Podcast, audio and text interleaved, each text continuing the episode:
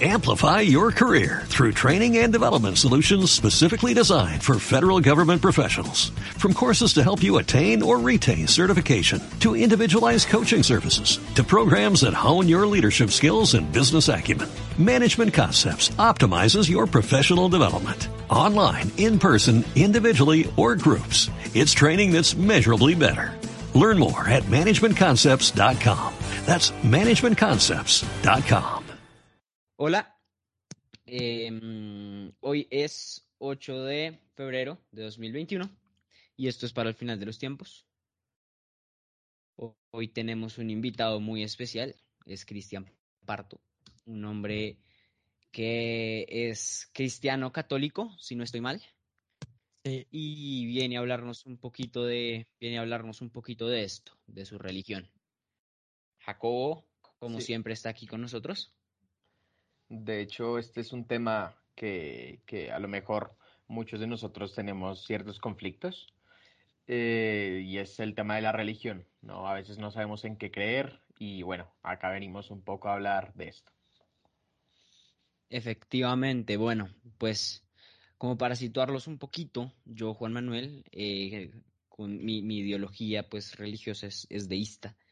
Yo creo que existe un Dios, pero no creo en las buenas intenciones de este Dios o en la bondad de este Dios, sino más bien en, en, en Dios como un ente creador que crea el universo por el principio físico de la causalidad. Eh, Jacobo es completamente ateo, ¿no? Pues eh, no, porque, o sea, en parte no puedo negarlo, pero tampoco puedo probarlo y es el, el- el dilema, ¿sabes? Entonces, eh, realmente estoy en ese punto por unos años Entonces, podríamos decir porque... que eres agnóstico, ¿no? Exactamente, exactamente, agnóstico. Eh, pues igual como nosotros fuimos criados bajo el catolicismo, en un somos de un colegio jesuita y, pues a fin de cuentas, eh, pues en este punto estamos, porque sí me parecería bonito eh, creer que hay un Dios, un ser superior, pero Y... Ah, perdón. pero Continúa. Dale, dale. Pero pues eh, la verdad no es que esté muy convencido y, y, y, pues estoy como un poco confuso en este tema y a lo mejor este podcast puede servirme a mí y tal vez a nuestros oyentes a ver eh, si también ellos eh, dudan de la existencia o si simplemente son fieles como Cristian en este caso. Y Cristian. Pues la verdad, creo que es un buen espacio. Quise venir a compartir en este podcast un poquito más que todo mi experiencia como propia, ¿no? Porque hablando como desde mi misma persona, siento que puedo como transmitir como un punto de vista que muchas personas no tienen, como mismo ustedes lo han dicho, tal vez una experiencia que yo he tenido y pues me gustaría compartir tal vez con ustedes un poco, ¿no? Sí, señor. Bueno, entonces, para empezar, yo tengo una pregunta para ti y es, ¿tú cómo aprendiste la religión? ¿Cómo aprendiste o heredaste pues la religión, el, ser cristiano católico? A ver, la verdad, eh, yo vengo de, bueno, mis padres, mis abuelos y todos venimos pues, de una familia católica. Más que todo, mis abuelos em, son, digámoslo así, un poco cristianos o ya más, yo como a la parte de los evangélicos, ¿no? No es hasta mi madre que empezamos como ya a tener como un tipo de religión certera que vendría siendo la cristiana católica, porque pues mis abuelos o toda, por ejemplo, la rama de la parte como de mi madre, más que todos los abuelos, tatarabuelos, son como muy supersticiosos y pues en parte no tenían como esta religión católica, sino pues creía más eh, en otras cosas. De hecho, algunos pues tenían pues siempre sus agüeros, su, eh, bueno, supersticiones, yo los llamo así. Sí. Y eh, digámoslo así que desde mi madre, pues ya empezamos como a tener una religión católica. Eh, desde pequeño, pues me enseñaron la, la, religión católica. Y así fue como, digámoslo así, que conocí la iglesia. Pero tal como conocer a Dios, pues ya fue más como una experiencia personal que tuve con Dios. Ok. Es muy interesante lo que dices, pero porque el hecho de, digamos, la, la, la, la, evolución que nos cuentas que hay de las creencias, ¿no? Pues es, es mucho, es, es, es interesante. Bueno, eh, Jacobo, ¿quieres continuar con tu pregunta? Eh, bueno, eh, una pregunta eh, que te quiero hacer es, ¿por qué razones crees que Dios existe? Y creo que acá sí podrías tal vez contar tu experiencia. Sí, de hecho es creo que lo más propicio porque uno realmente como católico no tiene que obligar a, que la gente crea en Dios porque mismo Dios lo siento así que nos dio como la libertad de, de creer en Él si uno quiere, ¿no? Entonces creo que todo parte de un querer, ¿no? Entonces, por ejemplo, yo quise conocer a Dios y me acerqué más que todo a la iglesia, me empapé un poco más de conocimiento dentro de la iglesia católica y ahí fue donde, por ejemplo, entré y tuve como, digamos así, mi conexión, un poquito más como mi propia experiencia, pero fue por, siento que el mismo querer conocer fue que pude empezar a creer en Dios, ¿no? Entonces, por ejemplo, hay mucha gente que no cree en Dios, pero siento que tampoco eh, sean como la oportunidad de tener su experiencia personal eh, con Dios, porque muchas veces mucha gente eh, siento que no cree en Dios y no se acerca totalmente a la iglesia, por lo cual es respetable, es la decisión de cada uno, pero me refiero a que la gente que no no quiere creer en Dios, pues no va a poder ni siquiera eh, sentirlo o acercarse a Él, por lo cual pues siento que no van a tener ninguna manera de mirar a Dios, porque pues yo tengo una visión de Dios como muy, muy de, de que Él es como si fuera Él una, una lámpara, por ejemplo, entonces no es que le dé más luz a unas personas que a otras, sino es, por ejemplo, a la distancia de la que estemos a esa lámpara. Por ejemplo, hay gente que está muchísimo más cerca a esa lámpara y puede sentir más su luz que, por ejemplo, la gente que está lejos pero la misma gente que está lejos es porque pues ha querido estar ahí y pues es su opinión, su respectiva como creencia y el no querer como acercarse es lo que, por ejemplo, no las han llevado tal vez a tener una experiencia con Dios que fue así. El mismo querer es lo que digo que me hizo como llegar a, sentir una relación con Dios, ¿no? Y siento que, por ejemplo, también en mi vida desde que pude como entrar como en una conversión con Dios, digámoslo así, que pude cambiar bastantes cosas de mi vida como a mejor, porque desde que como que empecé a tener em, ese encuentro con Dios, pues sí que sentí mucho el amor que, como lo llamamos así los católicos, que sentimos el amor de Dios. Digámoslo así que tuve la experiencia de poder sentir el amor de Dios y desde ahí pues quise hacer cosas por él. Y entonces siento que el creer en Dios para un católico viene mucho desde la experiencia propia con el católico, porque no es tanto como una ideología creer en Dios, sino es más como un sentimiento o una misma experiencia, debido a que si uno no tiene esa experiencia con Dios, pues no va a poder hablar del amor de Dios porque no lo ha tocado, refiriéndome a que Dios nos ama a todos por igual, pero la gente que pues se da la oportunidad tal vez de conocer, de, de querer conocerlo, pues lo puede llegar a tener una misma eh, como experiencia con él, ¿no? Es realmente bastante interesante y realmente planteaste algo que a lo mejor muchos que están oyendo esto también se, se acordaron eh, del concepto libre albedrío. Y, y creo que lo acabas de mencionar muy bien y sí me parece bastante interesante y creo que eh, vale, la pena muchísimo analizar las palabras que acabas de decir. Entonces ya podemos continuar con la siguiente pregunta, Juanda. Bueno, mi, siguiente pregunta es, eh, cuéntanos bien, eh, ya introduje un poquito el tema, pero cuéntanos bien a qué familia religiosa perteneces, ¿no? Entonces, si no estoy mal, del cristianismo se, se, se derivan varias, varias ramas, entonces creo que está el catolicismo y bueno, Mm, varias otras, si no estoy mal. Entonces, cuéntanos bien cómo, funciona esto y a qué rama perteneces tú.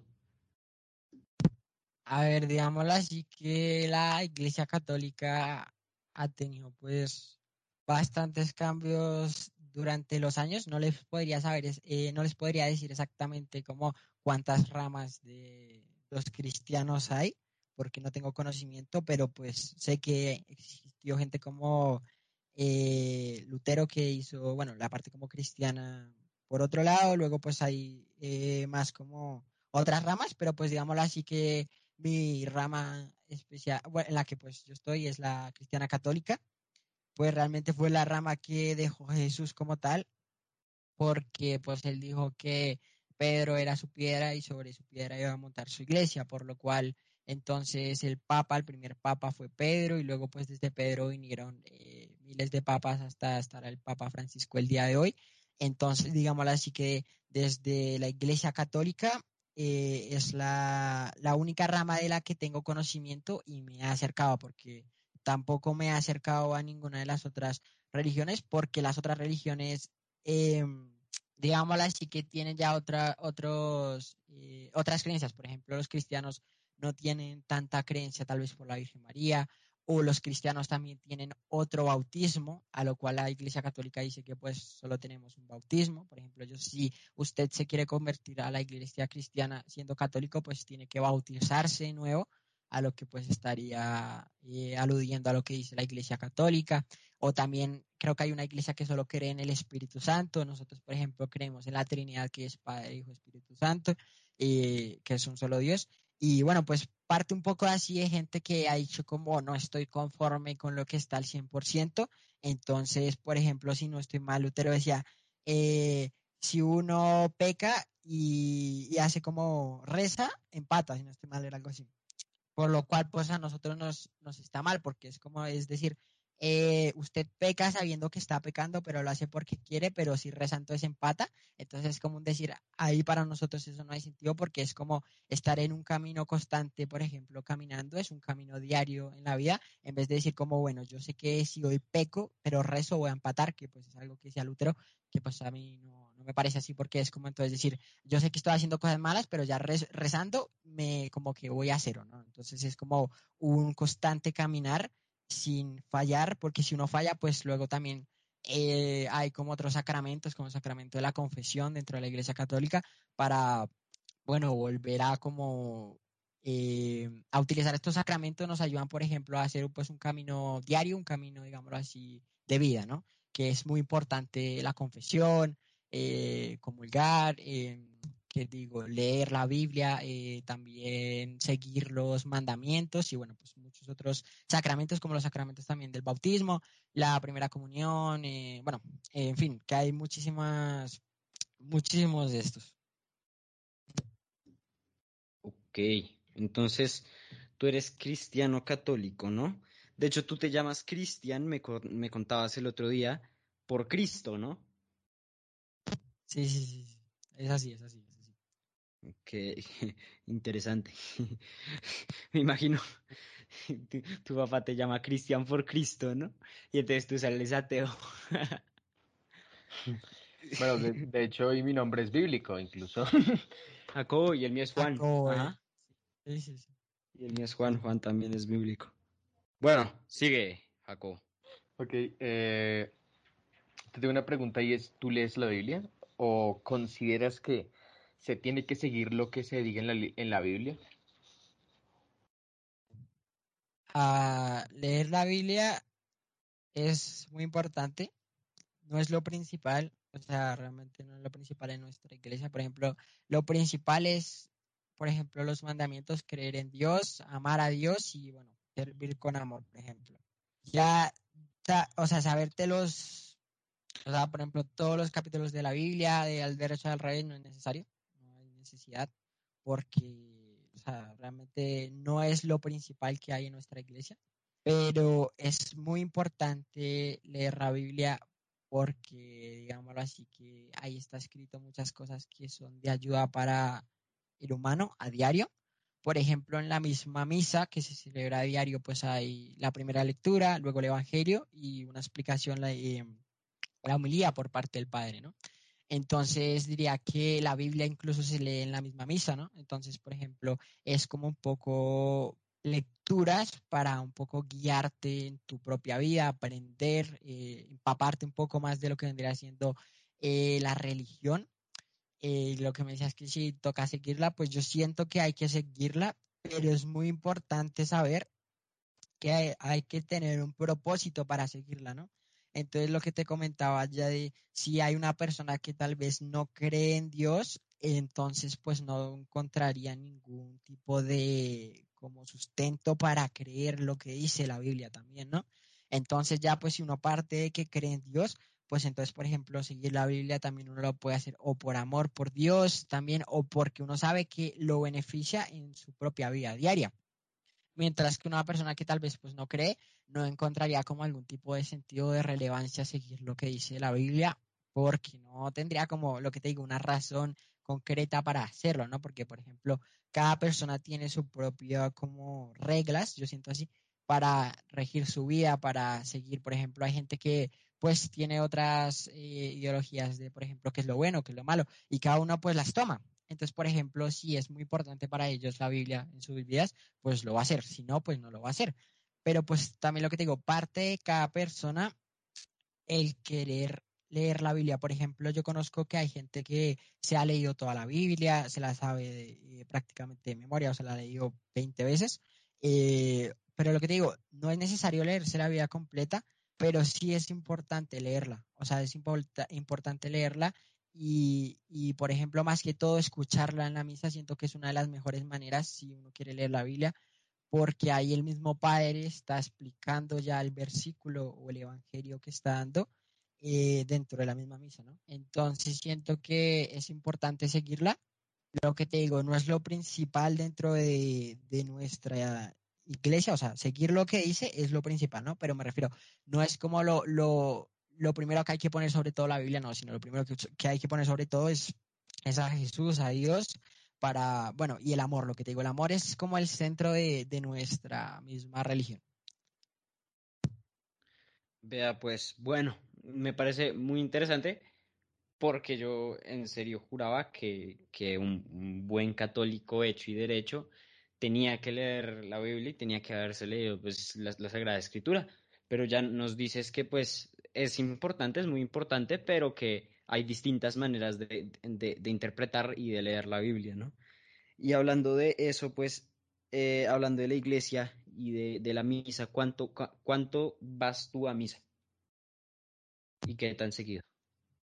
A ver, realmente la Iglesia Católica determina que uno tiene que ir a misa el domingo, como digámoslo así, por tradición o si no, pues es pecado mortal. Pero pues realmente yo siempre trato de hacer misa diaria. Trato y hago misa diaria. De hecho, creo que llevo un año haciendo misa diaria. Me refiero a ver, del 365 días, a lo mejor que no hago cuatro días, pues por distintas eh, circunstancias. Pero bueno, me refiero a que trato de hacer la mayor cantidad de misas que hago, pero no las hago por obligación, porque pues de hecho, pues como te comento, no es una obligación que haya, sino lo hago más como por empaparme un poco más de conocimiento y un poco más como para aprender y pues lo que te digo, porque eh, me llama muchísimo la atención desde que tuve pues la experiencia de amor con Dios, me llama muchísimo la atención pues por ejemplo ir a misa diaria eh, hacer cosas que antes no hubiera ni pensado hacer, o sea, una persona común y corriente como la que era yo, digámosla así que no estaba caminando, por ejemplo, en ese camino, pues eh, a veces a uno le daba pereza ir a misa hasta el domingo, ¿no? Que pues era algo, eh, cierto, algo uno sentía, pero era porque no encontraba realmente una razón por hacerla y un sentimiento por, por la cual hacerla, ¿no? Ahora mismo, pues sí me siento más movido. De hecho, yo sí pienso esto hace dos años, yo no, hubiera, no estaría haciendo lo que hago hoy en día, pero es por la misma experiencia que te comento que estoy haciendo y que estoy teniendo todavía. O sea, me refiero, un católico nunca va a ser perfecto. O sea, por ejemplo, porque el único perfecto, como así, por así decirlo, es, Dios. Entonces, uno lo que hace, digámoslo así, a diario es un diario caminar, ¿no? Un diario cambiar y, para ese diario cambiar es necesario estarse apoyando de, cosas como la misa o bueno, otras cosas como el rosario y cosas así, para poder ir creciendo, digámoslo así, y aprendiendo más, ¿no? Porque, por ejemplo, si yo quiero ir creciendo diariamente, así yo lo veo, ¿no? eh, tengo que tener, tener apoyos eh, de los cuales guiarme, porque por ejemplo, si yo quiero hacer un cambio diario, para mí es importante pues hacer cosas diarias eh, de mi fe. Como alimento diariamente a mi cuerpo, también siento necesario diariamente alimentar a mi alma, ¿no? El alma. O así lo veo yo. Así lo veo yo. Yo, yo, discúlpame, discúlpame, Jaco, me, meto en, en, el tiempo de tu pregunta, pero, pero te quería hacer una pregunta corta. ¿Tú vas a misa diaria y, y comulgas diario? ¿Sí? Digámoslo así que por la pandemia eh, no he podido ir todos los días, digámoslo así, presencialmente a misa, pero es lo ideal, es lo ideal, es lo ideal. Digámoslo así que la comunión dentro de la misa es el centro de la misa, ¿no? El centro de la misa es comulgar, ¿no?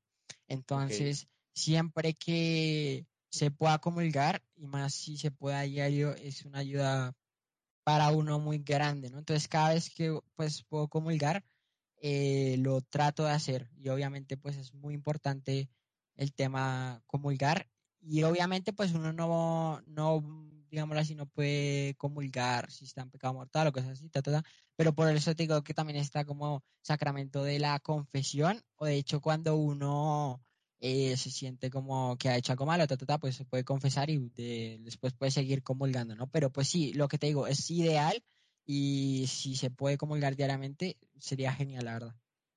Oye, me parece increíble porque eh, realmente yo no conocía a nadie que, que fuera a misa, a misa diaria. Por ejemplo, eh, mi abuela es católica y, pues todos los domingos, pues evidentemente no va a misa, sino pues porque estamos en pandemia eh, pero pues si la pone en el televisor y hace el rosario, pero, pero incluso me parecía muy raro cuando iba a misa unos días entre semana como los jueves o los viernes o los miércoles, porque me parecía extraño, porque eh, yo tenía claro que, que solo pues se iba una vez a la semana y ahora que tú me comentas que tú vas diario o que tú tratas de seguirla a diario me parece bastante eh, de admirar porque a fin de cuentas es como, como por ejemplo una persona que entrena, ¿sí? una persona que, tiene una disciplina, ya sea, por ejemplo, eh, tocar un instrumento o algún deporte, que, a diario eh, busca eh, mejorar su técnica y que a diario busca ser mejor en lo que hace. Y creo que me parece de admirar que en serio tú sigas a diario eh, tu religión y me parece muy clave que tú digas que, que, es una forma de alimentar tu alma, realmente. Y me parece bastante importante y realmente me impactó eso porque no, yo en lo personal no conocía a nadie que, que siguiera eh, la misa a diario y te admiro por eso. Eh, es, es, como seguir una disciplina por gusto y no porque te la impusieran. Y, tú mencionaste algo muy importante eh, al principio y es que, eh, que el día reglamentario es el domingo y que pues si uno no iba era un pecado mortal. Y creo que mi pregunta puede ir más enfocada a eso. Entonces, ¿tú consideras que el pecado hace parte de la naturaleza del hombre? Y, y, por favor también define el, el, hecho de que es un pecado mortal, ¿no? Porque hay pecados, si no entiendo mal, hay pecados y pecados mortales y son dos cosas distintas y pecado mortal suena muy, muy... O pecados capitales, no sé. No, Agresivo. Sí, defínenos por favor si hay diferencia entre ellos o, cómo funciona la, la, jerarquía de pecados. A ver, realmente pues yo no he estudiado teología ni nada, pero pues sí les puedo comentar un poco de lo que sé, ¿no? Porque obviamente un padre les podría responder esto 100% sí, claro, pero, pero sí, Está, de lo que yo tengo conocimiento, pues están los pecados eh, veniales y, bueno, pues los pecados mortales, ¿no? Entonces, por ejemplo, los pecados mortales sería así como un poco incumplir eh, alguno de los diez mandamientos. Dentro de esos diez mandamientos, si no irrumpe alguno, digámoslo así que hay un pecado mortal y esos pecados mortales pues son un poco más como los que te podrían llevar a condenar o pues así lo, lo, veo yo. Por ejemplo, está escrito que si uno pues está en pecado mortal y muere pues se podría, se, se puede, no, o sea, lo, más probable es que se condene, ¿no? Y si uno hace un pecado venial que vendría siendo pues algún pecado menos grave, por ejemplo, a ver, es que darles un ejemplo detallado sería, ver, si no estoy mal, eh, por ejemplo, decir algún tipo como mentiras, que es algo como un pecado más leve, ¿sí me entiendes? Como no, no tan grave, ¿no? O sea, es como mirarlo así como lo que está en la ley política, mirarlo un poco como lo, la, lo, como lo, cuando a ti te condenan por cadena perpetua, no te condenan por cadena perpetua por cualquier cosa, ¿no? Es como algo decirlo así, ¿no? O sea, si tú te robas un cepillo de dientes en, una miscelánea, pues a lo mejor te ponen una multa o algo así, pero no te van a meter a, no te van a poner cadena perpetua, ¿no? O sea, si asesinas a alguien, ahí sí te van a meter cadena perpetua. Es como algo decirlo así, es como por ejemplo la gravedad que tiene la acción que acabas de hacer, es por ejemplo así lo que se denominaría como pues el pecado mortal y pues el pecado venial. Ahora respondiéndole un poco más a Jacob, como orientaba hacia eh, si el humano es malo por naturaleza, pues siento que eh, Dios nos creó a nosotros eh, y cuando terminó él dijo, de hecho, vio que todo lo que hizo fue bueno, ¿no? Entonces, pues él realmente no es capaz de hacer nada malo, todo lo que hace es bueno, pero realmente el ser humano es decir, ahí en ese momento, por ejemplo, cuando Adán y Eva pecan, no pecan porque hubiesen sido malos, sino pecan porque ellos mismos se dejaron tentar, o sea, tenían, por ejemplo, todos eh, los árboles de, digámoslo así, de, del lugar, ¿no? Y les habían dicho a ellos que lo único que no tenían que hacer era comer de ese árbol. Y, por ejemplo, ahí entró el pecado de la avaricia, ¿no? Porque nos comentan un poco como que eh, la serpiente nos, les dijo que si ellos comían del árbol, podían llegar a ser como Dios. Pero el problema que no, que no miraron ellos ahí fue que ellos ya eran como Dios, porque Dios nos creó a imagen y semejanza de Él, ¿no?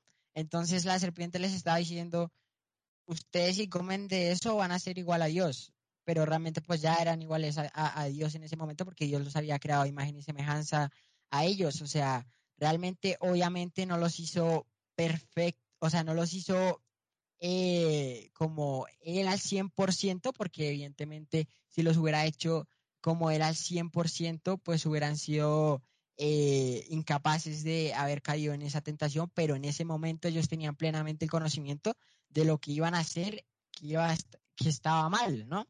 Entonces me refiero, el ser humano perfectamente es bueno, pero actualmente nosotros como aquí, eh, tú, yo o cualquier persona, pues evidentemente sufrimos o yo sufro, por ejemplo, a diario de tentaciones, eh, pero ahí es donde uno va. O sea, de hecho para el católico la tentación no es lo que a uno lo hace pecar, sino lo que uno lo hace pecar es hacer el acto que, que, por ejemplo, lo está tentando a uno. Por ejemplo, si a mí me tienta matar, por ejemplo, yo quiero matar a Jacobo, eh, en ese momento se me viene y son cuatro segundos de rabia que tengo en la cabeza.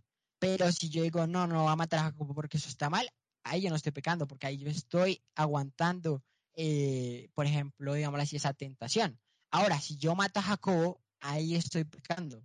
¿Por qué? Porque ya hice la acción. O sea, eso es lo que quiero decir. Por ejemplo, ya, de hecho, en el Padre Nuestro uno dice, eh, uno no dice que lo libre de las tentaciones, ¿no? De hecho, en el Padre Nuestro, eh, uno dice que, de hecho, le ayude a uno a sobrepasar esas tentaciones, ¿no? Y es lo que es así, porque de hecho, el, el sobrepasar tentaciones es algo que a Dios le agrada porque es como decir, eh, estás progresando conmigo, ¿no? O sea, están progresando Dios y el ser humano que está progresando, ¿no? Entonces, por ejemplo, si yo sobrepaso una tentación, estoy diciendo como que tengo la fuerza en Dios como para poder sobrepasar eso y, estoy haciendo pues un buen camino, ¿no? Porque pues obviamente si uno cae en la tentación pues ya se está desviando y evidentemente como somos seres humanos actualmente y si uno cae dentro del pecado, lo malo, lo malo obviamente pues es que ya uno cayó en el pecado, pero si uno llega a caer en el pecado pero reconoce con arrepentimiento su pecado, podría llegar a un punto de poder como confesarse, ¿no? Que les digo, porque obviamente sí, es como, listo, usted va bien, ta, ta, ta, ta, ta, y, puede que haya pecado, tin. Y ya ahí se hubiera condenado, pues no habría sentido. O sea, realmente el 100% de las personas se condenarían si fuese así.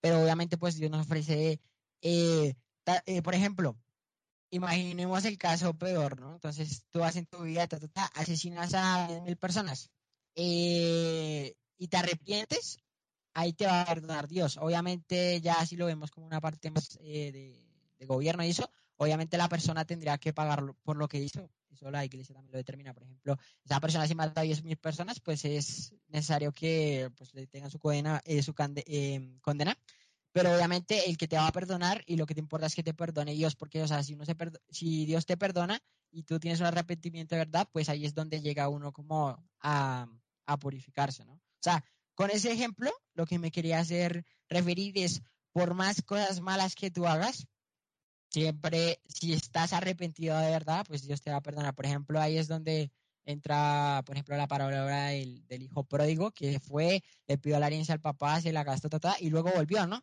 volvió, pero él volvió. Lo importante es volver y querer volver, ¿no? Es como lo suyo, porque eh, no somos perfectos, pero con Dios pues sí siento que podemos aguantar todas esas cosas, eh, tentaciones que nos vienen, ¿no? Porque de hecho, si uno se entrega totalmente como a Dios, las, las cosas, de hecho, Dios dice que para Él vengan los atribulados y bueno, la gente que está angustiada que vaya a Él, ¿no? Por ejemplo, si uno le entrega a Dios te entrego, por ejemplo, la rabia que tengo el día de hoy, o te entrego el mal genio, eso está bien, porque Dios dice que le den a él todo lo que no es de él. Por ejemplo, le entrego mi rabia, le entrego, eh, no sé, mi odio, para que él me pueda dar amor. Y, por ejemplo, vaya sanando poco a poco eso. Y esa es la idea, por ejemplo, de ir mejorando cada vez, por ejemplo, cada día decir, uy, hoy, hoy pequé de rabia, por ejemplo, hoy me dejé llevar por la rabia, hoy estaba triste le entrego esa tristeza a Dios, le entrego esa rabia a Dios en privado para que Él me ayude a sobrepasar esa rabia, por ejemplo. O también, por ejemplo, cuando usted, eh, no sé, alguna persona a usted le pega o usted le tiene mucha rabia, no es irle a decir, uy, eh, este hijo de madre, o sea, no es como ir a cantalentear a la gente, sino lo que él dice es, por ejemplo, en vez de gritarle todas esas cosas que le tienes que decir a, a esa persona que es tu hermano, de hecho, no se las digas a él, ya cuando estés conmigo tranquilamente, por ejemplo, en un espacio le dices, uy, si le tenía una rabia a este man porque me hizo esto, ta, ta, ta, ta, y ahí uno se libera con el mismo Dios para que Él te ayude a cambiar. O sea, es como el, el, tratar de contenerte con, por ejemplo, alguna otra persona, lo que te digo, por ejemplo, si yo le tengo mucha rabia a una persona, tratar de contener, contenerme a decirle eso a esa persona y luego, o sea, liberar eso y entregárselo a Dios para que te ayude a cambiar, porque realmente es como que te eso y así cambiando por tocaba este tema eh, es más fácil luego eh, evitar el pecar ¿no? y sobrepasar las tentaciones que vendría siendo me parece muy interesante que estés severamente sumergido en esto, ¿no? Porque muchas veces hay, hay, hay muchos que se, que, se, que se dicen cristianos o católicos y realmente pues no conocen bien el funcionamiento de la iglesia. Y el hecho de, de poder entregarle a alguien o algo, em, pues tus falencias y, y, pedir disculpas por ello me parece, me parece hermoso. Y ahora ya que, ya que entramos en esto, ¿no? ¿Cómo, cómo sé yo qué es Dios? ¿No? ¿Cómo, cómo sé, cómo sé yo si, si Dios es una buena persona, si es, si, si es siquiera una persona, ¿no? Eh, porque además está, esta esta incongruencia, podríamos decir, pero no creo que sea una incongruencia, sino más bien una, eh, un, distinto tipo de interpretación que le da cada uno de, de qué es Dios, ¿no? Porque es que si, si, si se hizo a Eva y a Adán a su imagen y semejanza, pues como tú dices, no hubieran tomado la fruta prohibida. Pero Sí, entonces, ¿qué, es, qué es Dios? Ah, sí, pues como tú lo mencionas, o sea, de hecho, eh, digámoslo así que Adán y Eva en ese momento, bueno, simplemente para dar una complementación rápida, lo que te digo, ya sufrieron ahí de una tentación, pues por parte de la serpiente y pues no pudieron sobrepasarla, ¿no? Y bueno, eh, de hecho, ahí es donde viene otra parte interesante que es de Los Ángeles y también hay ángeles caídos, que bueno, luego de eso, si quieren, podemos hablar de eso. Pero digámoslo así que para decir que es Dios, yo siento que pues tienen que uno tener una experiencia personal, o sea, mucha gente como los budistas o, o, bueno, pues otras regiones tienen a Dios desde pues otro punto de vista, ¿no? O sea, siento que Dios para cada persona es el mismo Dios, pero pues lo pueden observar o lo pueden sentir pues de, de otra forma, ¿no? Digámoslo así, obviamente que la forma ideal de sentir a Dios si la gente se quiere dar la oportunidad del consejo, pues para mí sería pues desde la Iglesia Católica. Obviamente pues hay gente que la siente pues desde otros lados, pero bueno, eh, Dios sabe cómo salvar a, a, las mismas personas, ¿no? O sea, no es que, por ejemplo, por la persona no ser cristiana católica, pues digamos así, se va a condenar, ¿no? Porque hay gente que de hecho no tiene conocimiento ni siquiera de la Iglesia Católica y, y Dios a esas personas no las va a juzgar o no las va a, digamos así, en el mismo juicio, no, no les va a pedir lo mismo que, por ejemplo, me van a pedir a mí, porque, por ejemplo, él es diferente, por ejemplo, que yo estoy sumergido, ya tengo todas las herramientas aquí, a una persona que no conoce nada a Dios y no ha escuchado a Dios, pues a esa persona pues la va a evaluar desde otra, desde otra perspectiva, por decirlo así, ¿no? Entonces, digámoslo así, que, ¿qué es Dios? Pues Dios, digámoslo así, que está pues la Trinidad. Estaría Dios, Padre y Hijo. Entonces, pues nosotros creemos en Dios Padre y Hijo, pero siento que más de darle como una definición a Dios, pues podríamos decir que es una persona que te ayuda, ¿no? Y mucha gente dice, pues es que si Dios existiera, eh, pararía a, esta gente que está matando, que Pero pues ahí entra también el tema del libre albedrío, ¿no? Como les estaba comentando, porque por ejemplo, si Dios parara a, no sé, la gente que mata a mil personas, entonces Dios también tendría que pararme a mí de decir una mentira o pararme a mí de sentir rabia, porque eso es malo. Entonces Dios, lo bonito de Dios es que no es un Dios que imponga cosas, ¿no? Dios es un Dios que te deja escoger a ti mismo si quieres tú creer en Él, que te acerques a Él y te da la oportunidad de, conocerlo, ¿no? Pero si no quieres hacerlo, ahí también Él te da la, oportunidad de, escoger no estar con Él. Porque, por ejemplo, Él mismo quería y nos creó para que amáramos, ¿no? Y, y para que una persona, de hecho, ame a Dios, pues tiene que tener esa libertad de, de, amarlo, ¿no? Porque si ya a ti no te ponen el amor como algo de libertad, sino te lo imponen como algo a fuerza, pues ya no sería un amor, ¿no? Ya no sería amor, ya no, eso no es amor.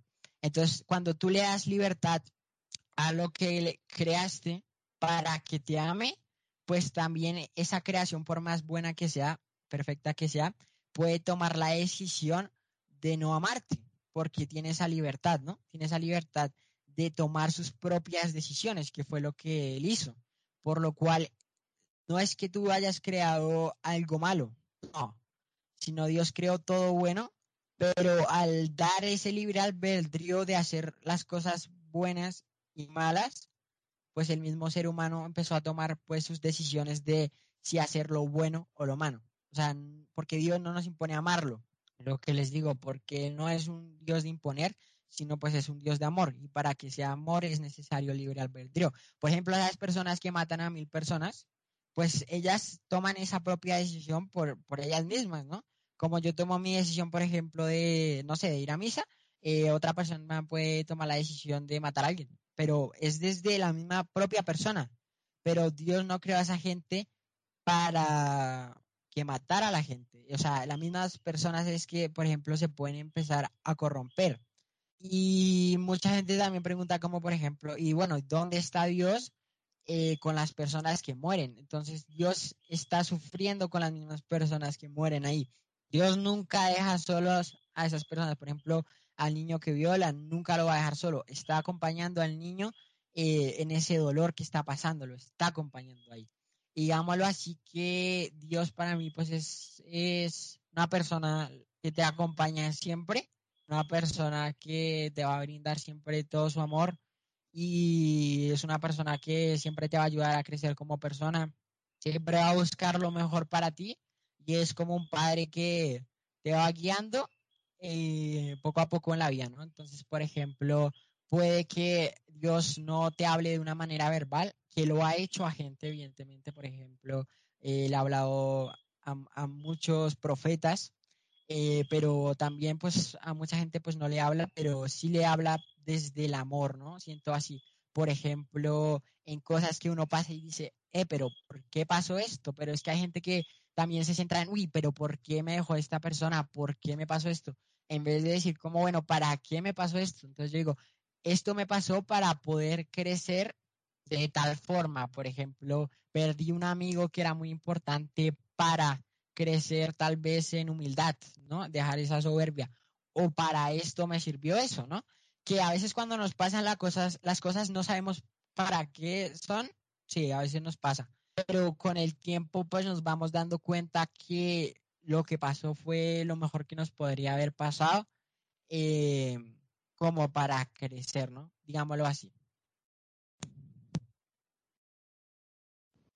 Ben, eh, mucha gente le, tiene miedo a Dios y mucha gente a lo largo de la historia eh, ha pensado en Dios como, como la forma en que si tú haces algo mal, eh, Dios te hace esto, o se te va a devolver el mal que hiciste, o vas a ser juzgado, o vas a ir al infierno, entre, esas cosas que mucha gente teme y que mucha gente ha temido y, que en casos por ese temor se han fundado eh, ciertos pilares en la iglesia.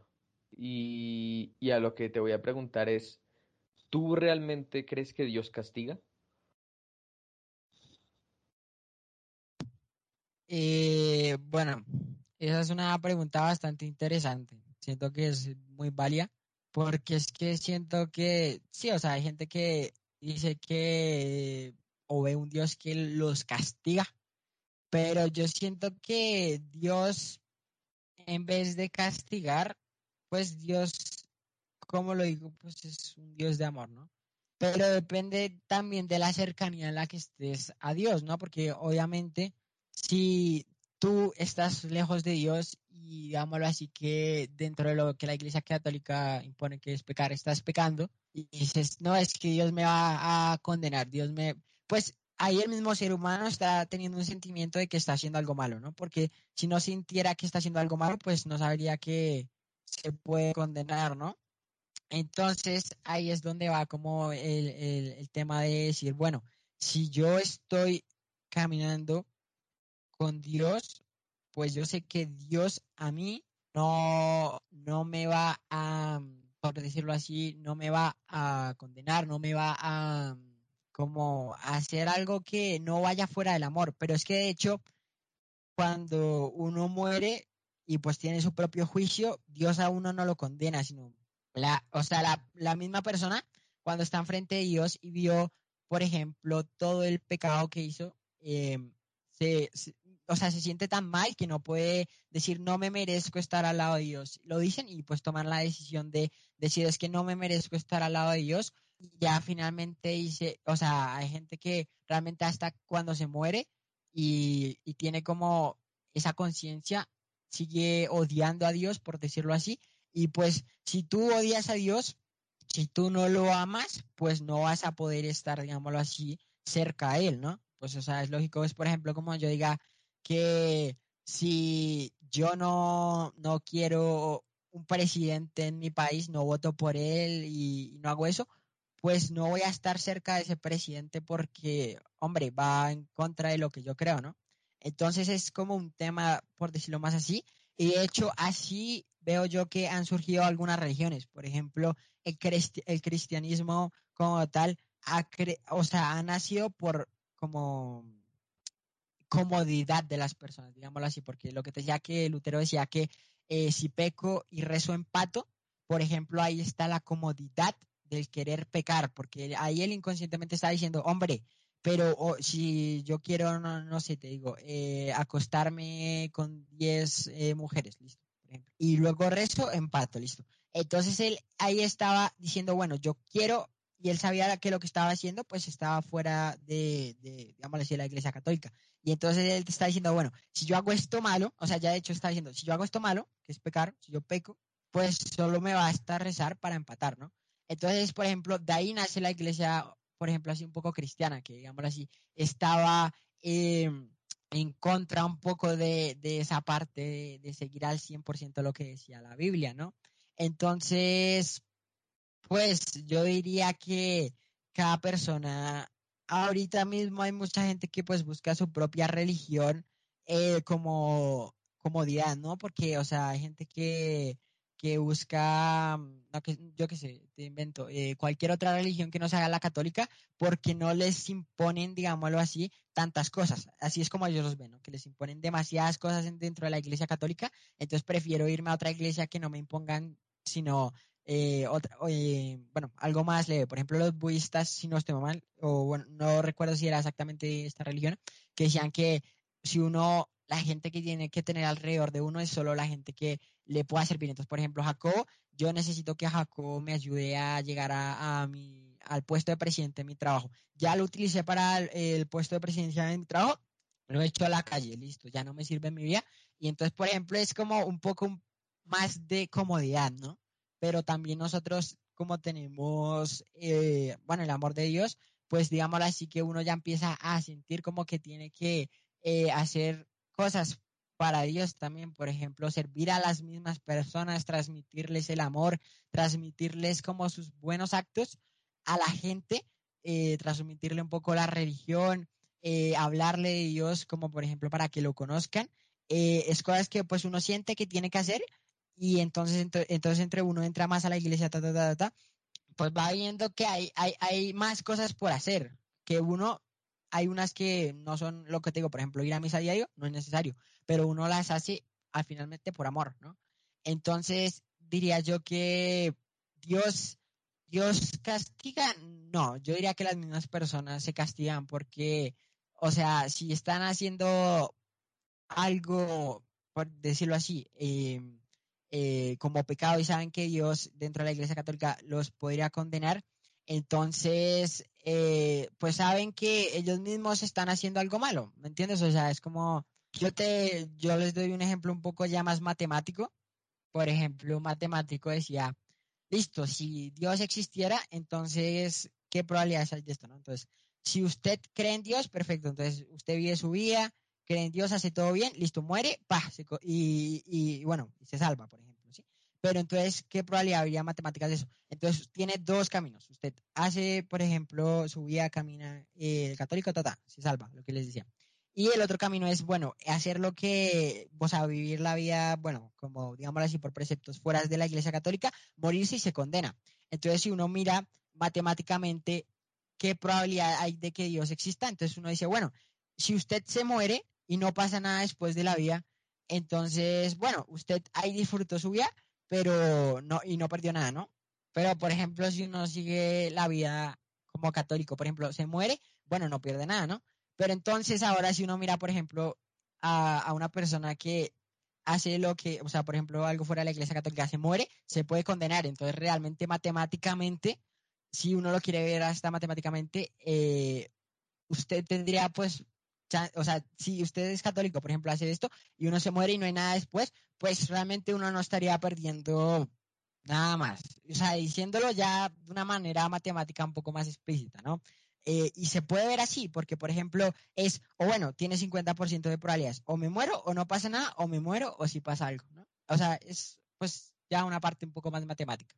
Y bueno, yo creo que ya para finalizar un poco la pregunta de Jacob, pues diría que las personas, lo que le digo, hacen un poco más su religión como por comodidad, porque lo que te digo, si hay mucha gente que no está en la iglesia católica, no es porque no les guste tanto el tema de alabar, cantar, sino es como el tema más de vivir siendo católico, no les gusta, porque siente que les imponen muchas cosas, ¿no? Entonces empiezan pues ya a acudir a otros lugares o lo que te a otras iglesias donde no les imponen, como digámoslo así, como ellos lo dicen, muchas cosas, ¿no? Que vendría siendo lo que opino yo. Bueno, es muy interesante lo que nos dices. En serio, pues muchas gracias por venir y tenemos una última pregunta para ti. Eh, saliéndonos un poquito del tema del que venimos, es em, ¿qué hay después de la vida? Nosotros morimos, entonces nos hablas de que hay un perdón de Dios, pero también está esta apreciación del cielo, infierno y el purgatorio. Eh, cuéntanos, cuéntanos de eso, que, que, existe, ¿no? Después de la vida, ¿por qué, hay eh, un cielo, por qué hay un infierno, qué significa cada uno? ¿Se puede salir de ahí, por ejemplo? Siempre he tenido esa pregunta, ¿uno puede redimirse y salir del infierno y volver al cielo? Eh, listo. Entonces creo que primero pues tendría que hacer una breve introducción un poco a lo que pasó antes de la creación de, llamarlo así, de los humanos, ¿no? Entonces Dios pues tenía el cielo completamente lleno de ángeles y cuando quiso crear, eh, digámoslo así, al ser humano, los ángeles no estaban dispuestos todos, ¿no? Porque algunos sí, sí, pero no todos están dispuestos a, digámoslo así, a convivir o, a estar con un ser que iba a ser semejante a Dios. No querían realmente, o sea, ellos decían, no estoy dispuesto a, o sea, por ejemplo, a convivir con, un humano, que vendría siendo, ¿no? Entonces, de ahí nace un poco, eh, estaba el querubín que era Luzbel, que es eh, Luz Bella, ¿no? Era um, querubín que tenía Dios, ¿no? Entonces, pues él dijo, bueno, yo me niego de estar aquí. Yo dije, dijo, no, yo no quiero, bueno, convivir con los humanos. Y entonces ahí es donde Dios pues le dice, bueno, eh, lo, lo, lo, vendría, él se vendría yendo solo prácticamente porque dice, bueno, yo no quiero estar más aquí. Y, se va Luzbel, que bueno, pues vendría ya siendo Satanás. Y con él mismo eh, bajarían em, muchísimos más ángeles. Pero realmente, pues ahí Luzbel lo que hizo fue un poco más de soberbia, ¿no? Porque él siendo es que los querubines son, digamos así, los prácticamente los ángeles más bonitos del cielo, por decirlo así. Entonces él diciendo, no es que yo soy muy bonito, o sea, ya entrando un poco más con el tema de soberbia, dijo, cómo no, no, no quiero finalmente estar eh, aquí y entró pues un poco más al tema de soberbia y ya vendría siendo de ahí donde nace Satanás, ¿no? Entonces, son, ellos son ángeles, evidentemente, pero pues está la diferencia entre los ángeles y los ángeles caídos, que pues vienen, como dice, caídos fue porque eh, estaban en el cielo y lo que te digo, Luzbel dijo, no, ya, ya no, no estoy de acuerdo con lo que quieres crear al humano, entonces se fue y descendió y pues se, fue un destierro prácticamente. Y entonces, eh, cuando ellos ya se alejan de Dios, por ejemplo, al ser eh, Dios ángeles, entonces ya ellos estar muy cerquita de ellos, pues son hermosos, son querubines así, pero ya como se fueron un poco, lo que digo, por soberbia, ta, empezaron ya a, llenarse más como de odio, de rencor, y ellos ya no pueden, ya no pueden volver al cielo eh, porque realmente tomaron una decisión al 100% de plenitud porque es que también hay que tomar un aspecto que es que uno tiene la conciencia, por ejemplo, nosotros los humanos que tenemos, no es la misma que, por ejemplo, ellos, los ángeles, tenían en ese momento, porque está la conciencia nuestra y luego ya está otra conciencia espiritual que uno la adquiere al momento de morirse. Y de hecho, uno cuando se muere, tiene esta conciencia de, de entender todo a plenitud. Ahí uno entiende todo, todo a plenitud. Y ahí es el último momento donde uno le puede decir sí a Dios o le puede decir no a Dios. Entonces, por ejemplo, si uno muere y en ese preciso, o sea, uno puede haber hecho lo más malo, pero en ese preciso momento, si uno se arrepiente, eh, uno se salva. Por lo que digo, porque lo que, o sea, Dios a uno no lo va a condenar, no lo va a condenar. El mismo que finalmente se termina condenando la persona, porque, o sea, cuando muere y adquiere como esta, sería una pequeña iluminación de conciencia eh, y no toma la decisión de, estar cerca de Dios, pues se termina estando pues lejos de Dios, que vendría siendo lo que lo llamaríamos así. Evidentemente, pues estaría el infierno, el purgatorio y el cielo.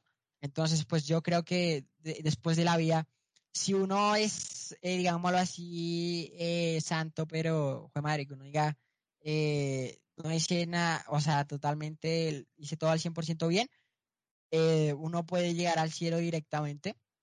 Luego, pues, por ejemplo, eh, lo que les comentaba de los pecados veniales, si uno muere, por ejemplo, con pecados veniales, uno no se va a, condenar, ¿no? Porque uno estaba, digámoslo así, que caminando y cometió un pecado venial, eso a usted lo tendría que purificar, pero lo purifica en el, en el purgatorio, que por ejemplo, digámoslo así, el purgatorio es para hacer una pequeña purificación, ya finalmente entrar al cielo, digámoslo así, por ejemplo, eh, si usted en la tierra no aprendió totalmente a, amar, eh, ahí eh, lo, lo, lo, vas a purificar y lo vas a hacer. Pero realmente no es como para decir, listo, pero entonces si somos imperfectos, siempre vamos a, a, ir al purgatorio. No, por ejemplo, si nosotros queremos cambiar una cosa y tratamos al 100%, pero eh, no, no alcanzamos a cambiarla totalmente, o sea, me refiero, la cambiamos, no la cambiamos totalmente, pues obviamente Dios va a ver eso y, y, digámoslo así que el purgatorio va a ser tiempo menor, ¿no? Pero digámoslo así que ya si una persona está fuera de, de la iglesia católica al 100%, y ya lo más importante, lo que digo, al momento de morir, hasta en este momento no se arrepiente, por decirlo así, pues se terminaría pues estando lejos de Dios porque pues ni siquiera está, que quisiese estar cerca de Dios, ¿no?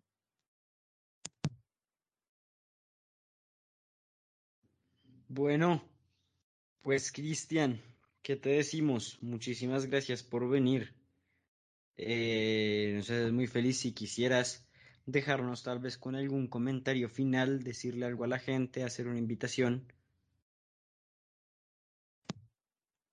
La verdad, creería que me gustaría hacer una invitación final, pues diría que, por ejemplo, a la gente, lo que te digo, o sea, a mí no me gustaría imponerle a nadie que crea en un Dios, porque pues eso ya es elección de cada uno, ¿no? Pero pues sí me gustaría recomendarle a cada persona que se tome como su pequeño tiempo de, de querer em, como acercarse un poco a Dios y tener como, tratar de tener su, propia experiencia personal, ¿no? Que eso la tiene que tener la misma persona como para poder sentir el amor de Dios, ¿no? Pero realmente, como decía San Agustín, por ejemplo, eh, a una persona que totalmente no quiere, no cree, no quiere eh, creer, eh, lo único que uno le podría decir es que rete a Dios con humildad, ¿no? O sea, el tema de, de retar a Dios con humildad sería lo único que le podría decir a la gente que se niega rotundamente, por ejemplo, a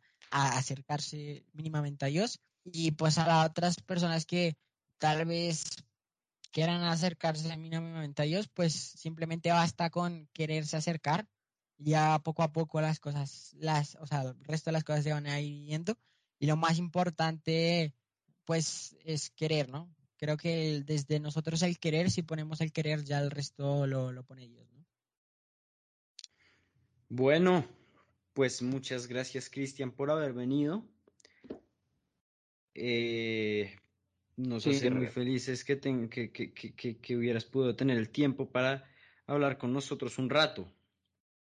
Bueno, eh, creo que Cristian nos planteó un punto muy importante en, el tema religioso que hoy queremos tratar, porque ahora, eh, basándonos en muchas cosas de las que dijo Cristian, eh, creo que vale la pena que tú y yo hablemos de esto, de, lo que pensamos, de lo que creemos y las razones por las cuales eh, yo en mi caso me considero agnóstico y tú en tu caso eh, crees en un Dios distinto al de, el de Cristian.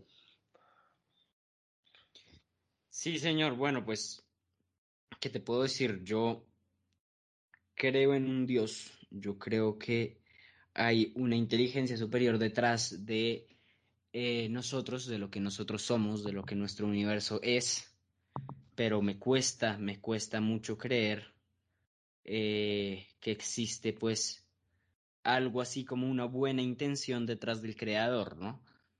Em, además, también estoy muy sugestionado y es algo que no debería ser así, pero pues es así. por eh, estudios como los de Descartes de, pienso y luego existo, eh, donde el hombre dice que nosotros no podemos estar seguros de nuestra existencia, ¿no? Que lo único de lo que podemos estar seguros es que nosotros somos una mente que registra cosas y al ser una mente que registra cosas, pues llegamos a ser, eh, podemos ser, por ejemplo, la película Matrix está basada en esto, podemos ser, por ejemplo, el, producto de una inteligencia mayor. Yo creo que eso, o sea, eso para mí es Dios. y pues imagino que muchos estarán muy en desacuerdo con lo que estoy diciendo y creen en la buena intención de Dios, en que Dios nos ama, en que Dios tiene un plan para nosotros, por ejemplo. Eh, pero pues a mí me cuesta creer un poco esto. Es que, ¿sabes también qué pasa? Que, que me da mucho lío y es que, que en la Biblia tratan a otras especies eh, de animales como si fueran hechas para el hombre, ¿sabes? Es como, como si la vida de otro ser vivo eh, estuviera a disposición de las necesidades del hombre específicamente. Entonces, estamos hablando de, eh, de que todo, de que todo es antropocentrista, de que, de que todo gira en torno al hombre y, se supone que Dios creó eh, con amor a todas sus especies. Si, si Dios surge el amor, porque una pregunta que yo hacía cuando era muy chiquito y que todos seguramente nos hicimos es, bueno, si Dios creó el mundo, ¿quién creó a Dios?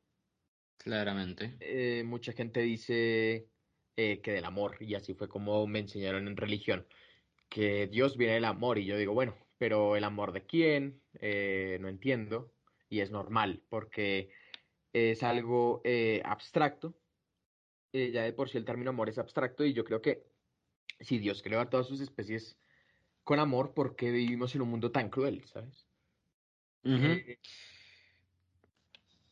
Eh, Perdón.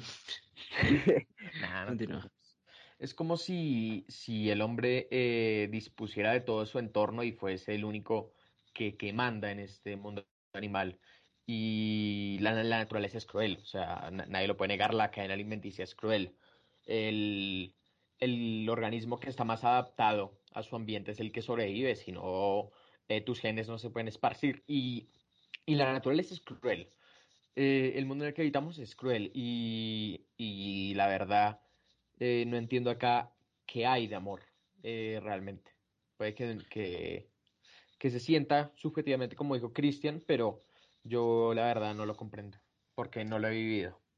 Efectivamente, pues también de, los de lo que nos habla un poco el deísmo es que mm, es una fuerza ¿no? extradimensional o fuera de nuestra dimensión. Nosotros nos, regimos por ciertas em, leyes dimensionales o reglas dimensionales, entre ellas que los átomos no se tocan. Y nuestra, a ver, el, lo que viene siendo el, el universo, pues según la teoría del Big Bang, surge porque dos átomos se tocaron, un roce de átomos. Eh, entonces hay detrás y fuera de nuestra dimensión un ser que no se rige por estas leyes dimensionales y que es la, mente maestra, podríamos decir, detrás de el universo.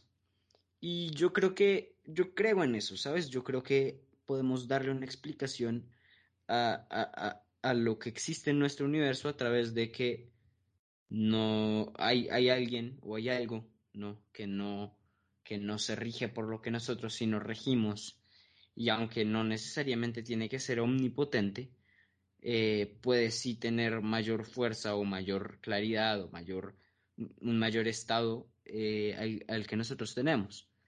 Yo pues ese es mi punto de vista y pues sí, muchas veces eh, me he metido en problemas por decir esto, pero creo, creo firmemente que, que, es así.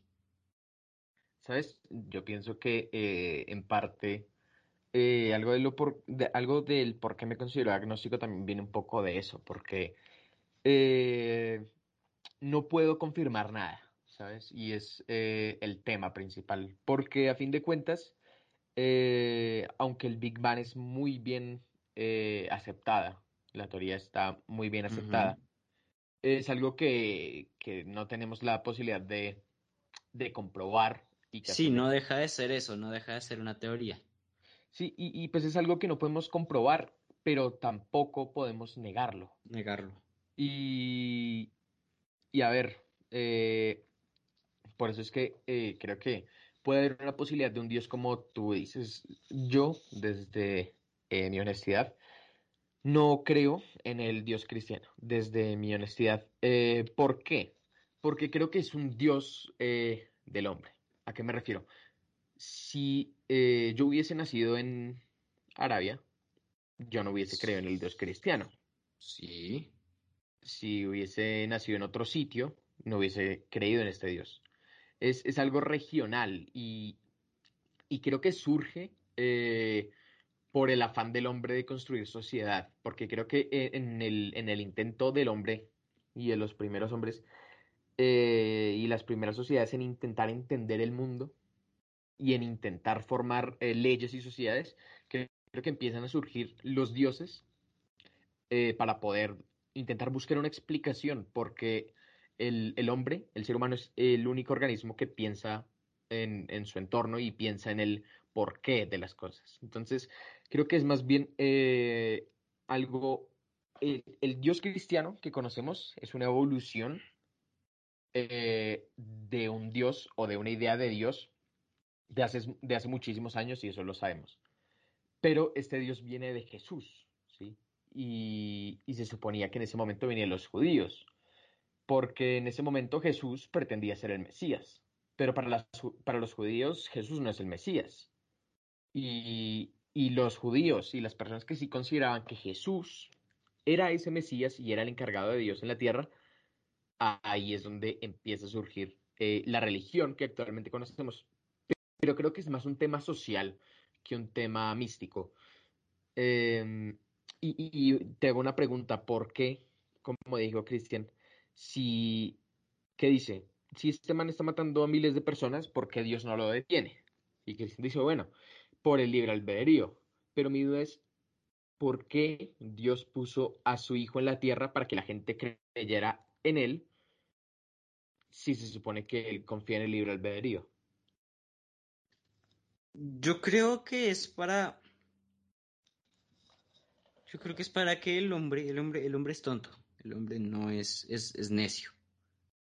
Y sinceramente creo que Dios nos, eh, Dios mandó a su Hijo para que el hombre tuviera cierto fundamento para creer, ¿no?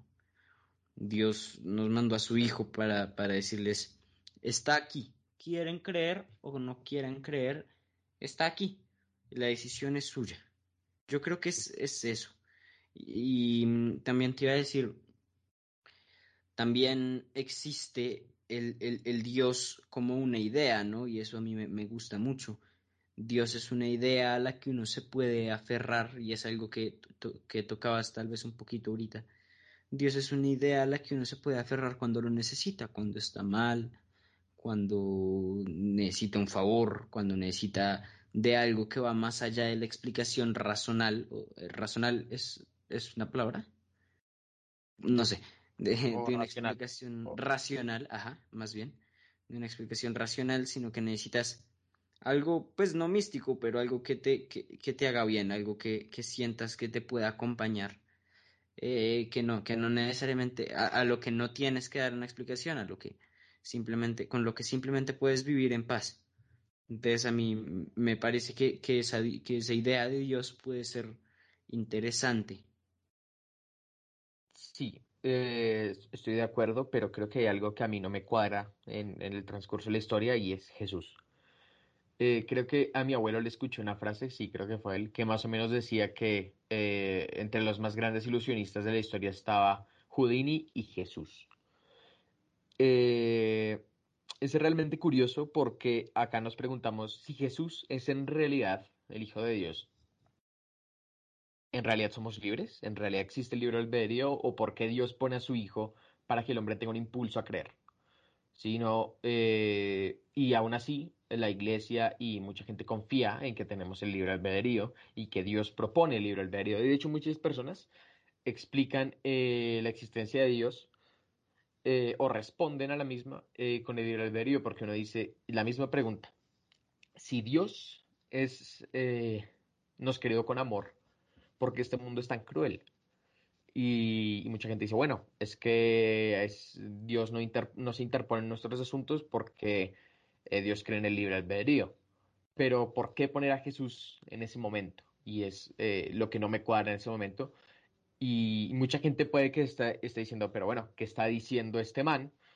Porque todos hemos sido criados con la idea de que Jesús es hijo de Dios y yo les estoy planteando la idea que Jesús es eh, un humano eh, que se creía el Mesías y que con todo el poder social que ganó en la época logró formar una religión basada en distintas ideologías. Sí, mucha gente está diciendo que soy loco, eh, pero para mí puede ser eh, bastante racional y creo que eh, hay gente que puede estar de acuerdo conmigo o no. Y, pues nada, es, realmente mi opinión. Sí, claramente, pues igual, para eso estamos, ¿no? Para opinar. Em, pero yo realmente sí, sí creo que como, como Descartes quiero creer en, la, en, que, en que si existe algo tiene buenas intenciones. Sí, o sea, en que si existe algo, ese algo pues se, se compadece de nuestra estupidez y de nuestra poca cordura. Sí. Y me, me gusta creer, eh, a, veces, a, veces no lo sé todo. Y me gusta creer que explicación para esas cosas fuera de mm, mi amada filosofía y fuera de eh, las ciencias.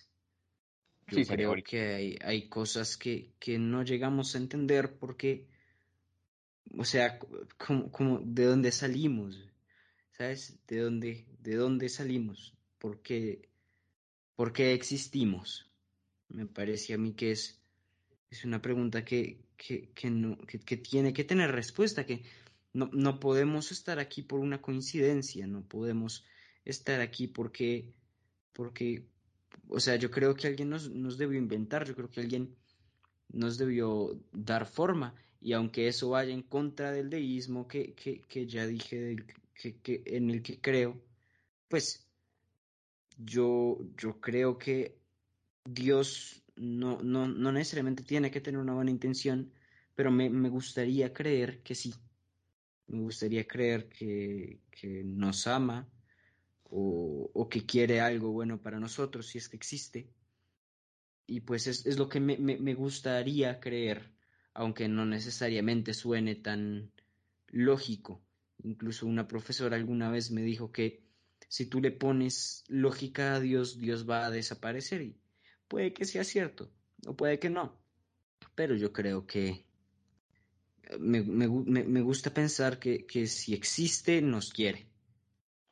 Y a mí, pues no estoy seguro de esto y, y de pronto lo que estoy diciendo un poco en contra de lo que dije antes, pero sí quiero que nos quiera, ¿sí? Sí, eh, yo creo que, es natural eh, en la mente del ser humano eh, querer pensar que, que, que es distinto que es superior a, muchas cosas, como por ejemplo eh, decir que estamos acá eh, no por coincidencia ya es eh, ya es de, la naturaleza humana, ya es del pensamiento humano. Y creo que cuando nosotros ya hablamos del pensamiento humano, ahí creo que sí podría haber algo de existencia de Dios, porque somos la única especie que piensa. De hecho, hay una teoría masónica que dice que los hombres aprendieron a pensar por los símbolos de su entorno. Y decían que la, deidad que le transmitían los símbolos o el mensaje que, transmitían los símbolos era realmente lo que eh, podía llevar al hombre a, tener pensamiento colectivo, como hacemos nosotros con, con, como lo estamos haciendo ahora mismo comunicándonos. Eh, y es algo que otras especies no tienen y es porque eh, la teoría dice que básicamente el hombre aprendió por la simbología. Y creo que en, la simbología sí podría caber alguna deidad o podría caber algún tipo de, de, Dios que nos enseñó a pensar y a tener el mismo diálogo que estamos teniendo ahora mismo. Pero eh, creo que sí es muy natural de la naturaleza humana lo que estamos planteando ahora mismo, porque a fin de cuentas nosotros eh, no podemos confirmar nada. Y, evidentemente nos gustaría, a mí también me gustaría, eh, pensar que si algo nos creó, eh, realmente eh, nos tiene en cuenta. Pero igual, o sea, es de pronto lo que decía mi profe.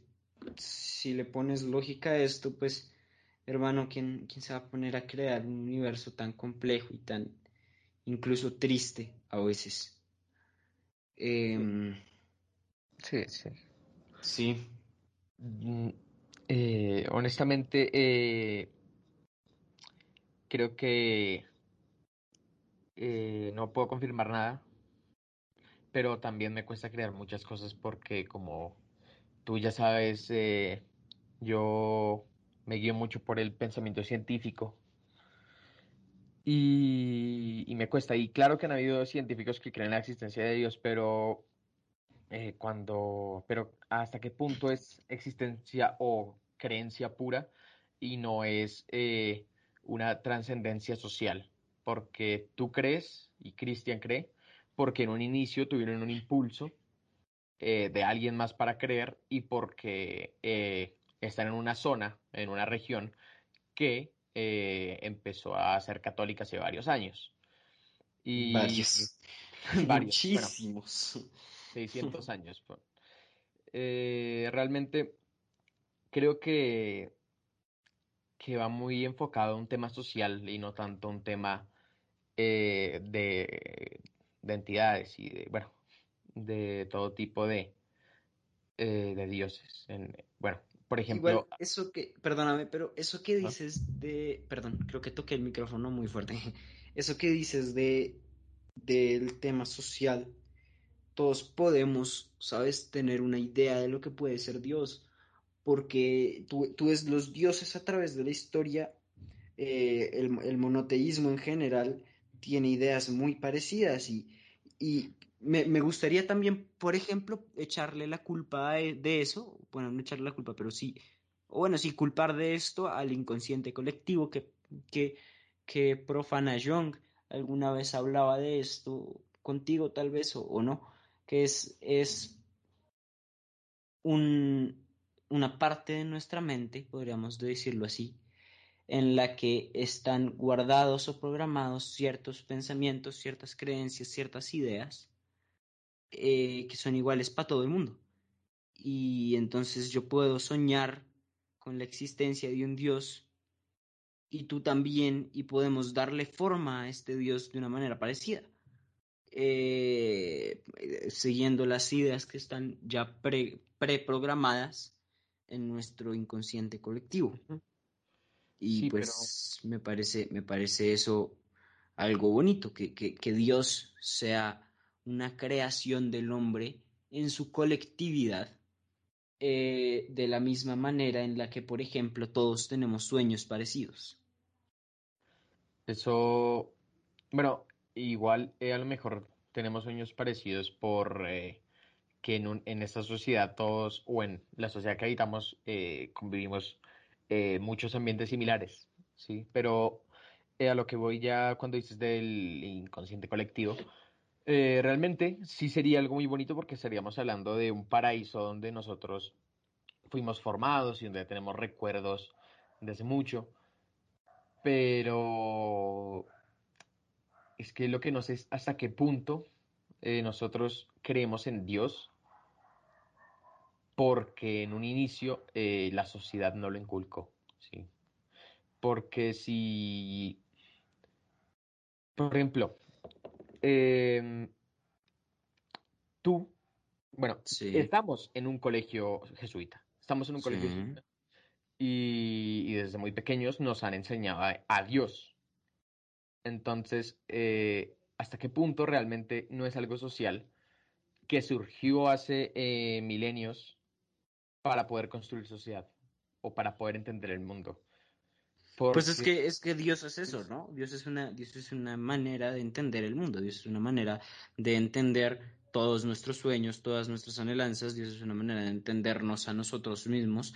Dios podríamos decir y, de igual manera tal vez alguno se moleste por lo que va a decir, pero podríamos decir que Dios es un mito en el que decidimos creer, ¿no? Como por ejemplo antes los griegos creían en Zeus, y los romanos en Venus y así pues yo creo que Dios puede ser algo en lo que nosotros decidimos creer para que nosotros seamos, para darnos explicación a nosotros mismos, que de pronto es uno de los, eh, uy, me arranqué un pelo, perdón, de pronto es uno de los, em, de las preguntas que más se ha hecho el, el hombre, yo de dónde vine, yo, yo por qué estoy aquí.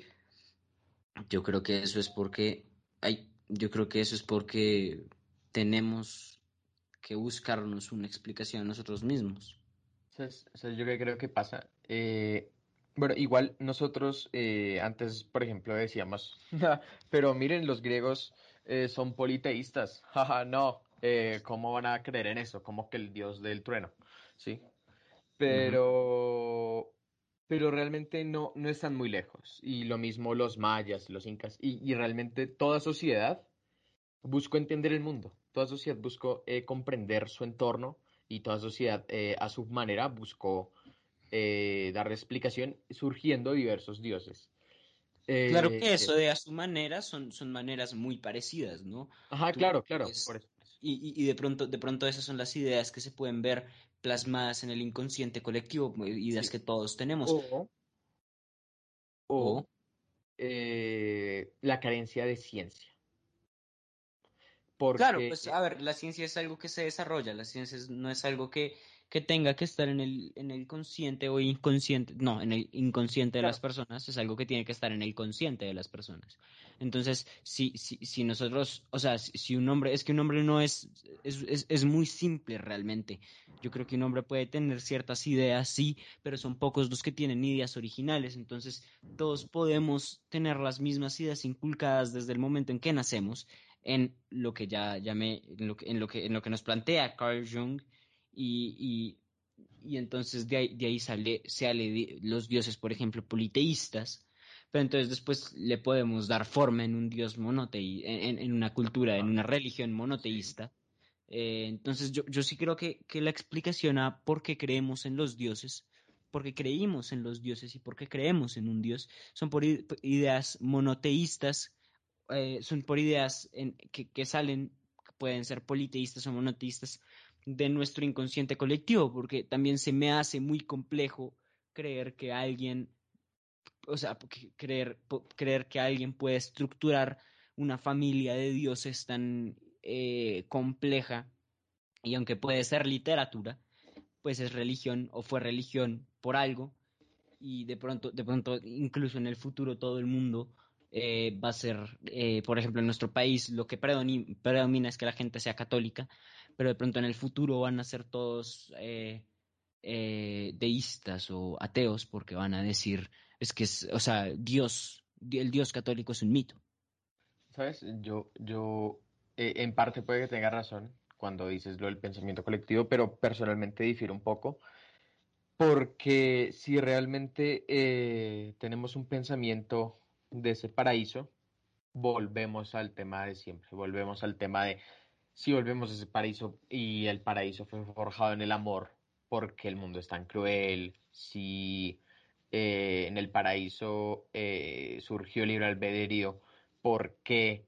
Eh, porque Dios nos viene a mostrar a su Hijo Jesús. Y creo que, creo que hay muchas contradicciones realmente en, en toda la religión y en todas las religiones van a haber muchas contradicciones por, por lo que plantea en los máximos exponentes de las religiones y por eh, las propias experiencias nuestras. Eh, yo creo que, que realmente eh, no, no podemos confirmar nada, pero tampoco lo podemos negar. Y. Es que es, es, esto lo que, por ejemplo, me da mucha impotencia, que, que, yo no sé si existe Dios, pero tampoco sé si no existe. Entonces, yo, yo puedo creer que, que, alguien creó el universo, pero, pero tampoco puedo decir que no ha estado ahí desde hace muchísimo tiempo. Eh, desde hace siempre, podríamos decir. Desde hace siempre creo que sería la manera correcta de estructurar la frase. Em, pero no sé, es que es, que es muy complejo, son cosas que pues están fuera de, del pensamiento humano, están limitadas por, el poco, por el poco razonamiento que existe en nosotros. O sea, es que pasa también. También ¿Qué? puede ser que eh, hemos desarrollado tanto pensamiento sobre el tema que lo hemos enredado. Eh, A ver, explícame eso. Sí, eh, creo que eh, tantas religiones, tantas culturas, tanto, tanto de todo, tantas historias, tantos mensajes bíblicos, tan, todo, o sea, todo se ha vuelto un enredo de contradicciones y creo que por eso ahora mismo nos cuesta un poco más comprenderlo. Eso sí, eh, no estoy diciendo que, que si no tuviéramos todos los enredos que hay en las religiones, eh, lograríamos encontrar la respuesta de un Dios. Eso es totalmente falso porque eh, toda la existencia del hombre y antes de estas creaciones eh, no, no lo ha podido encontrar y no ha podido... De igual manera, es, es algo que... Uy, perdón. Ya. De igual manera, es algo que nos decía Cristian, y es que de pronto son todas distintas maneras de interpretar lo mismo, ¿no? Puede ser, sí. Puede ser. Pero, pero sí, creo que el hombre le, le ha dado tanto, tanto enredo y tanto revuelto al tema para comprender, como tú dices, en la impotencia, creando historias para poder dar sentido, que a fin de cuentas el tema está muy enredado actualmente y, y por eso es que, por ese enredo es que creo que es totalmente válido que cualquier persona crea en Dios o que no lo crea. Y a fin de cuentas es libertad de expresión y libre pensamiento. Entonces, con esta incógnita los dejamos. El Sí, episodio de hoy se alarga un poquito. Sí, y realmente otra cosa es que, como les dijimos en el anterior podcast, no es para que ustedes, o sea, lo que estoy diciendo acá no es para que ustedes sean agnósticos ni nada por el estilo, obviamente. Eh, como les dijimos en el pasado, es para que toda la información, tanto lo que dijo Cristian, como lo que comentamos acá, como ciertos argumentos, como la historia, eh, es que todo lo analicen realmente, porque es la única forma de que progresemos si queremos pensamiento propio, que analicemos las cosas, que no traguemos entero y que cada quien crea en lo que considere cierto.